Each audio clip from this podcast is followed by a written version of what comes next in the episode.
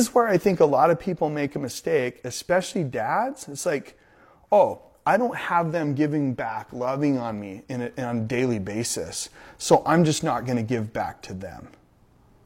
It can't be conditional. It can't be, I'll do this if you do that. That's like horse trading. That, that's the lowest level of love. Where's the worst form of that? We'll pay money to get love, right? That's the lowest form. That's how you're living. You're horse trading.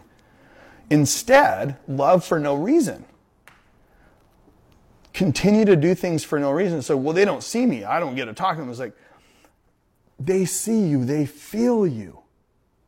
If you can keep living each day and say, hey, at some point they're going to see me and be proud of me, you must live so that they'll be proud of you.